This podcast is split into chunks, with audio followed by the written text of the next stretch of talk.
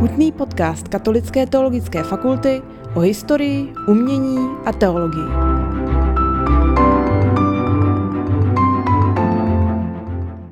Dobrý den. Přijměte pozvání k rozhovoru s docentkou Mirej Ryškovou, která na naší fakultě vyučuje biblistiku. Povídali jsme si o životních nahodách, i o výzvách a radostech kantořiny, ale také třeba o tom, kde se v církvi lze setkat s boží slávou. Hele, já jsem si říkala teďka vlastně na začátku, jak to začít. Vzpomněla jsem si na ten moment, kdy jsem dělala přijímačky na jablok. Aha.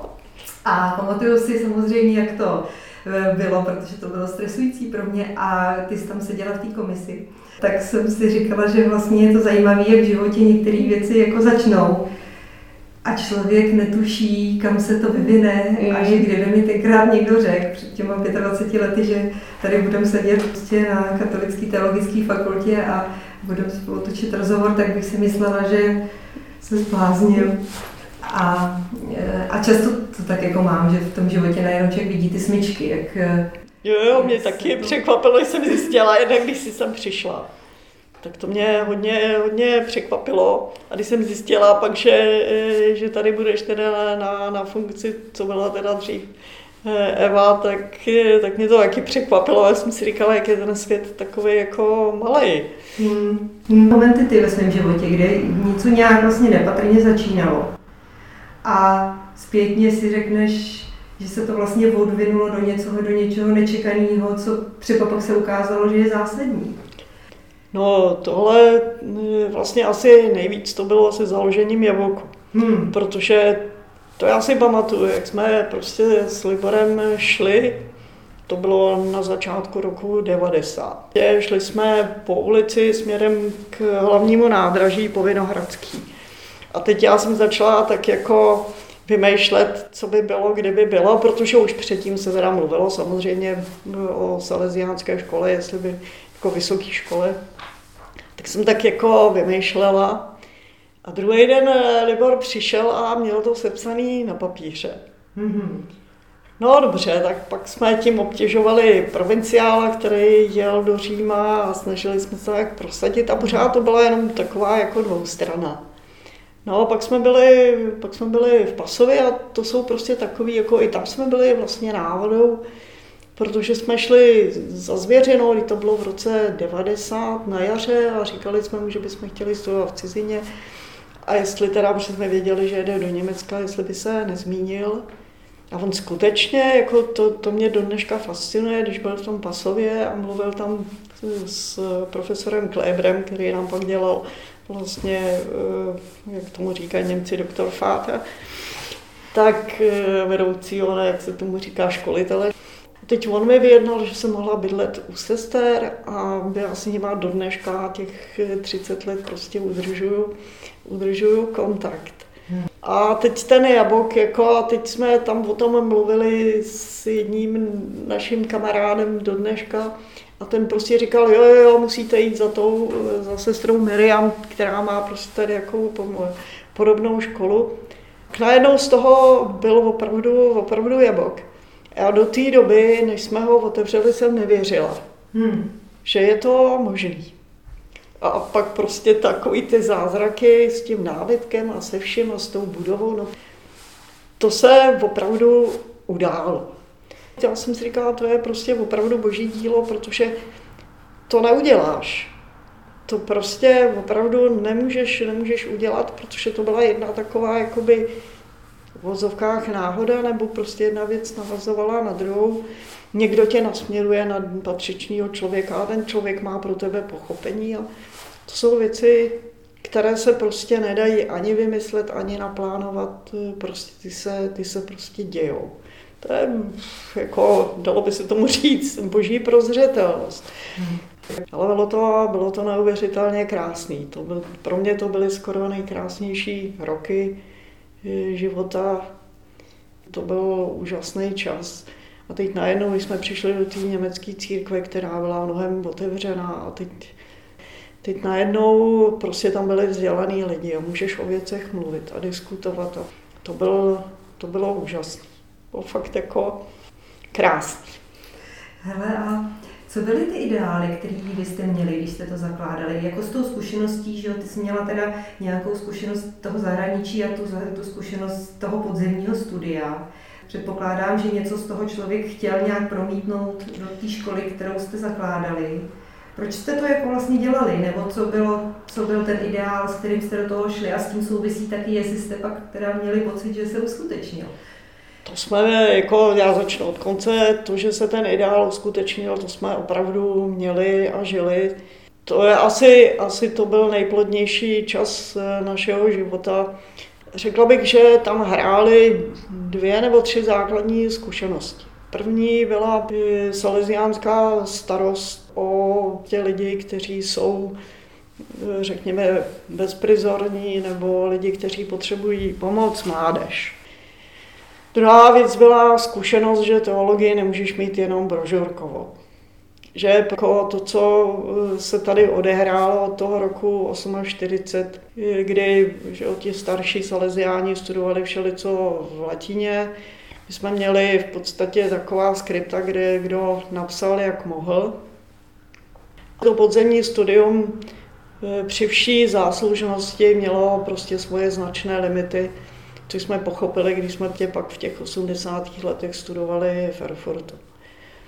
Ale e, musím říct, že když jsme studovali, e, já když jsem tam byla u toho novozákonníka, tak on se divil, co všechno vlastně z toho nového zákona vím, že, že by to jako nečekal, protože Dominus, tedy e, Don Míša, nás tím, že on sám studoval ještě řádně v Itálii a sledoval to, tak nás opravdu lecos, lecos naučila. Ta jeho skripta byla opravdu hodně podrobná, fakt jako skvělá. To byla, to byla druhá věc, že jo, napřed, řekněme to salesiánské poslání. Druhá věc byla teologie, která potřebovala opravdu se pěstovat na patřičné úrovni. A třetí, to, to byla spíš od zvěřiny, že univerzita znamená vlastně společné hledání učitelů a e, studentů. Že prostě učitelé a studenti jsou jakoby jeden cech na jedné lodi, takže ta snaha překonat ten příkop, který naše školství tedy úspěšně jaksi pěstuje, příkop mezi vyučujícím a studujícím. Což si myslím, že více nebo méně se všechny ty věci naplnily. Přišlo mi to tam jako kus božího království tady na zemi.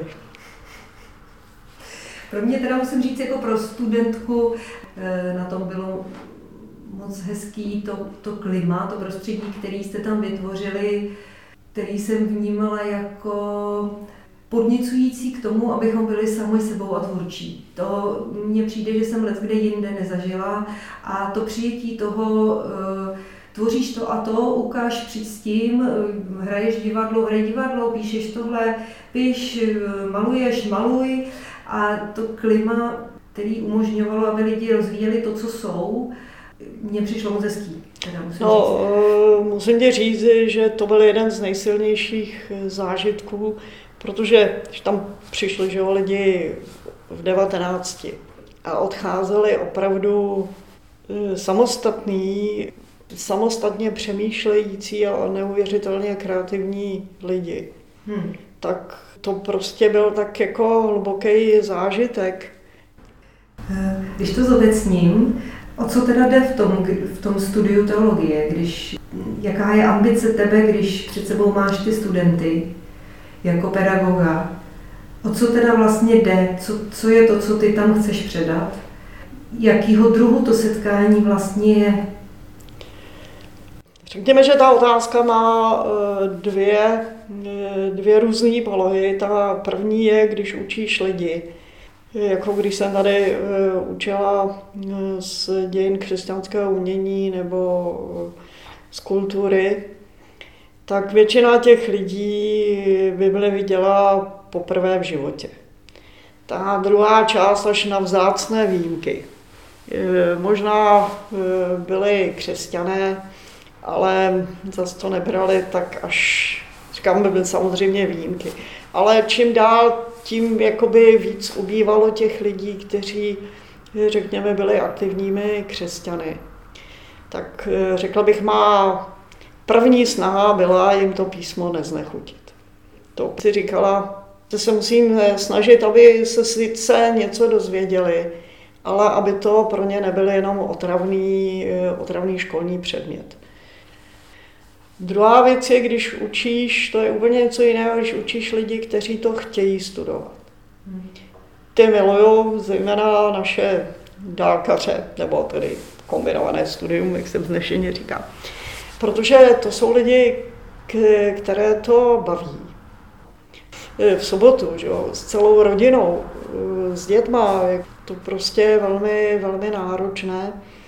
Takže třeba teď nakonec, protože celý kurz vlastně proběhl online, tak aspoň s tím jedním, kde jich je málo, to je druhý ročník bakaláře, tak jsme se domluvili, že aspoň na tu zkoušku se sejdeme. Bylo jich šest a vydržela nám to dvě a půl hodiny, protože nešlo jenom o to zkoušení, ale vlastně o těch věcech eh, si povídat. Tam mi přijde důležité, aby písmo vnímali eh, na jednu stranu eh, s těmi patřičnými informacemi, aby ho nečetli fundamentalisticky, a na druhou stranu, aby v nich prostě zůstalo to, že je to boží slovo, že to prostě není něco, co se naučím jako českou literaturu, ale něco, co je pro ně do života důležité. A to se snažím předávat. Vzhledem k tomu, kolik lidí pak píše bakalářku, tak si myslím, že ne úplně neúspěšně, ale to samozřejmě člověk hrozně špatně sám hodnotí. A není to o známkách. Samozřejmě jsou lidi, kteří jsou výteční, protože mají za sebou nějakou zkušenost, umějí studovat. Jsou lidi, kteří pocházejí z úplně jiných oborů, eh, mají maturitu na nějakým nástavovém eh, řemesle, nějakým takovým učebním oboru. A psát takové věci je pro ně obtížné. Ale Stojí to hodně práce s nimi pracovat, ale myslím si, že e, prostě ti lidé se pak naučí vnímat to písmo, řekl bych v té poloze, ve které je ho potřeba vnímat. Na jednu stranu e, mít ty odborné informace a umět je zapojit do porozumění toho textu, a na druhé straně, že ten text je důležitý pro jejich život. Samozřejmě nejlíp, nejlíp jim to funguje s bibliodramatem. tam, zase, tam zase ta věcná stránka zůstává trochu, trochu stranou. Ale když ti lidé pochopí, že to písmo je strašně živý a tam opravdu to pochopí, to už i na jaboku lecky pochopili lidi, kteří s křesťanstvím tak jako moc nemuseli, tak najednou pochopili, že Bible je prostě strašně zajímavá ta užitečná kniha, když to tak řeknu. Vždycky jim říkám, setkání s Bohem to se nedá vyrobit. To já vám nemůžu zprostředkovat. To tady nejsem. Ale je prostě otevřít ty dveře, ať už tady v tom studiu nebo v, třeba v tom bibliodramatu otevřít ty dveře. Samozřejmě je to o tom, to já neumím sama hodnotit, prostě člověk musí být eh, autentický. Těžko říct, tak člověk asi že nemůže sám sebe nějak jako posoudit. To, čím hoří jeho srdce, nějakým způsobem chce jako předat, ale působit to je, je těžký. A člověk to taky jako neposoudí, podle mě. No. No, neposoudíš. Jako to, co jsem měla vždycky ráda, ráda studenty. Je mi jedno, odkaď co, jak je, ale mám je prostě ráda, možná to salesiánské dědictví. Ale pak, když s těmi lidmi mluvíš osobně, tak ono je to pak jakoby jiný. Když jsou v tom anonymním kolektivu té třídy nebo té hmm. skupiny, tak samozřejmě se nějak chovají, ale když pak jsem je tady měla na zkoušce a prostě najednou jsme začali mluvit i o nějakých osobních věcech, tak prostě najednou ty lidi se strašně prolomí. A když člověk může těm lidem pak nějakým způsobem pomoct, tak eh, ono je to pak jiný. No, mě napadá, že ta to kouzlo toho písma je v tom, že ono ožije na živoj, nebo v životě těch lidí. Dokud je to teoretická informace, tak je to člověk to předává nějak, že jo, a má to nějakou odezvu, kterou těžko říct, ale ožije to v momentě, kdy ten člověk se to spojí se svým vlastním životem, což už se ale k tomu pedagogovi ne vždycky jako, nějak dostane zpátky jako zpětná vazba. To máš pravdu, navíc, že jsme na univerzitě, tak prostě ono se musí, samozřejmě se musí držet určitá úroveň toho, co eh, člověk eh, po těch studentech eh, chtít musí. Hmm. Zejména, když jsem ještě učila teologii, tedy budoucí, budoucí tedy kněze, tak tam prostě si člověk nemůže dovolit, eh, aby to zůstalo eh, především na té rovině osobní, tam prostě ty znalosti jsou nezbytné, hmm. protože jinak pak ta kázání budou vypadat jako takový zbožný řeči a to dneska Dneska si prostě kněz nemůže dovolit eh, nepřipravit se řádně a nemluvit na úrovni, protože většina jeho farníků prostě si ty informace je schopná dohledat let kde. A většina lidí, kteří minimálně, pokud jde o Prahu, jo, sedí v kostele, tak spousta z nich má vysokou školu. Tím se zkrásně dostala k druhému nějakému okruhu otázek, které by mě zajímaly. A to je totiž život v církvi. Protože tak nějak tuším, že to není pro tebe automatickou záležitostí. Ať už to, že člověk je v církvi domovem a že je domovem v katolické církvi. To znamená, že bych se tě chtěla vlastně zeptat, co to pro tebe znamená. Vzpomněla jsem si teď nedávno, jsem znova oprášila moji oblíbenou knihu od Bruce Marshalla Vlná slávy, která je plná příběhů, který vlastně nijak slavní nejsou.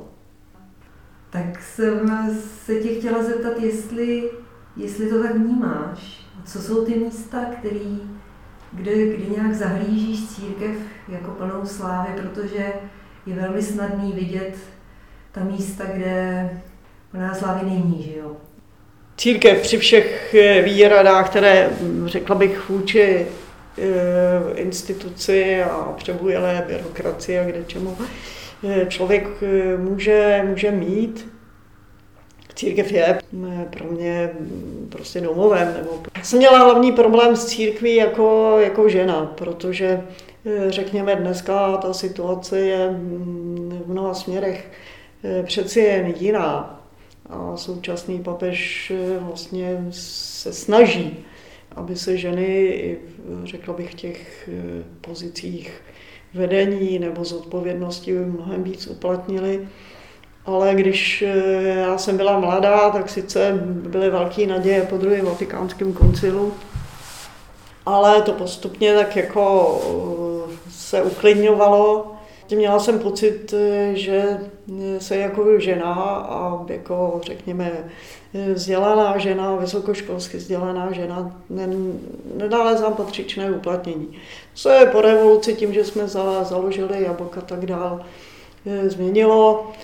Nemyslím si, že země bylo mnoho patřičných eh, lidí na, na, nahoře nadšeno, protože proč už to bylo mezi Salesiány nebo i mezi biskupy, protože jsem nebyla tak ta úplná poslušná ovečka a ani jsem jí nechtěla být.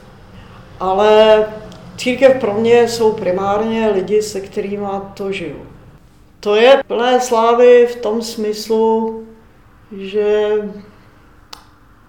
lidé po něčem, po něčem touží a církev je schopná jim lecos nabídnout. Asi to nejdůležitější je, že prostě věřit znamená mít perspektivu. Není to jenom o tomhletom životě a není to o tom, že musíš všechno v tomhle světě zvládnout a tím pádem člověk se musí pořád jenom hnát. Já si třeba teď ve farnosti, byť jsme teda hodně omezený eh, momentální situací, užívám to eh, společenství a spolubytí s lidmi a třeba na Jablku, jak už jsem říkala, pro mě i s kolegy přes všechny problémy, které tam byly, to byl kus nebe. To prostě bylo kus božího království. A tam si najednou uvědomíš, že ty věci můžou fungovat. Že když lidi se spojí k něčemu, co je naplňuje, byť samozřejmě jsme jenom lidi, tak to vždycky nějak skřípe, ale takže se dá vytvořit eh, prostě cosi, co má obrovský smysl a plná slávy, církev je plná slávy boží, nikoli své. A tu tam zažiješ. Tu tam zažiješ, to jsou tak obrovské věci a jak už jsem říkala, když pak vidíš člověka, a to bylo i na fakultě, když pak vidíš člověka, který rozkvetl a který najednou je, je velký, nikoliv eh, jenom v tom kariérním slova smyslu, ale dělá skvělé věci, to je krásný. To je prostě fakt krásný. Eh, já se neumím představit nic, eh, nic lepšího. Prostě člověk se může radovat z těch druhých. A v tomhle to povolání pedagoga nebo člověka, který pracuje s lidmi, je prostě neuvěřitelně krásný. Protože zaprvé víš, že na výsledky své práce si nemůžeš tak jednoduše sáhnout. To je taková jako dobrá zpětná, zpětná vazba, protože to je jak, jako jeden zasel, ještě a Pavel, druhý zalil, ale Bůh dává vzrůst, jo. A nikdy nevíš vlastně, nemůžeš tak jednoduše hodnotit, eh, co to tomu člověku do života dá. Plody nesklízí člověk tím, že mu všichni tleskají, nýbrž, že předává nějakou orientaci, důvěru, důvěru v život. A v důvěru ve smysl. Což mi přijde, že je dneska extra důležitý vlastně předávat důvěru ve smysl ve smyslu života, ve smyslu věcí a jak říkám, to zdůraznuju už hodně často, křesťanství má tu neuvěřitelnou sílu v tom, že má prostě přesah. Že Bůh je transcendentní, opravdu život se dá žít i s tou perspektivou, že člověk tady fakt všechno nemusí. No, když máš jenom to, že máš 70-80 let a do té doby si stihneš, stihneš, co si odžiješ, to si odžiješ a pak už jako nic, tak eh, tady je člověk ví, že ten čas je relativní. Ne, že bych nežila ve stresu a tak dále, ale pořád je ta věc, že to není všechno. To mi přijde zajímavý a důležitý, jako i křesťani jsme tlačeni do toho, jakoby podléhat tomu světu toho, že všechno musí být hned. Ale přeci jenom tomu můžeme aspoň trochu, aspoň ve svém osobním životě trochu vzdorovat. jo, církev je plná slávy, když mi to tak úplně ty slávy boží nekasíme. Jsem se od studentů na Jaboku to byla tenkrát asi Tereza Hožvičková, která psala práci o e, preventivních programech. Ona tam pak napsala jednu větu, která mně přijde naprosto výstižná. Je napsaná, že ve skutečnosti ty programy pomáhají těm, kdo to chtějí a nepomáhají těm outsiderům, pro který to bylo. A že mnohem důležitější než všechny ty programy, které můžou být sebe lepší, je autentičnost toho člověka. Že prostě člověk, který je autentický, nemusí mít připravený žádný složitý programy a ty lidi ho berou a prostě jdou za ním a e, snaží se, zatímco prostě když máš jenom ty programy a ten člověk není autentický, tak to k ničemu není. A to si myslím, že v církvi je úplně stejný.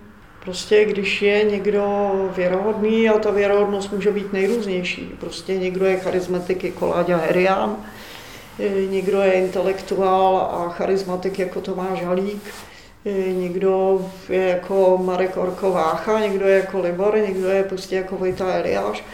Ale tím, že co si vyzařujou, tím, že prostě jsou sami sebou, a nemají, nemají třeba potřebu být někým jiným nebo něco předstírat. E, něco nabízej, ale to nabízej ze sebe. Tak e, vlastně lidi, lidi je berou a mají rádi a jsou ochotní prostě pak letos, letos udělat, což mi přijde hrozně důležitý. Prostě se znova vracím i k tomu pedagogickému poslání, přijde mi důležitý vychovávat prostě samostatný kreativní lidi. Ty si pak tu cestu najdou, ne, že by všelijaký ty koncepty nebyly, ale ve svém věku jsem prostě skeptická vůči všem těm eh, pastoračním plánům. A já třeba píšu ráda do katolického. Mm-hmm. A z toho důvodu, že vím si, že ty lidi čtou a říkám si, třeba, třeba se zamyslej, jako Jo, já nespíšu hezky nebo nehezky, nebo prostě z reakcí těch lidí vím, že, že, to, že to čtou a že to má smysl. Že prostě můžeš těm lidem něco, něco sdělit. To mi přijde, to mi přijde důležitý. No vychází mi z toho, jak to poslouchám, že to, z čeho to vychází, je, aby je, je ta autenticita těch lidí, mm, která vede k tomu, že ti, kteří se s ní setkají, mají odvahu být sami autentiční. Mm, to říkáš mě hezky. Přesně. Tak eh, já se nějak nachýlím k závěru. Děkuji ti za to povídání. Moje motivace k tomu, k tomu natočit ten rozhovor eh, byla, protože jsem to povídání chtěla slyšet. Hmm. A říkala jsem si, že možná i jiní ho budou chtít slyšet.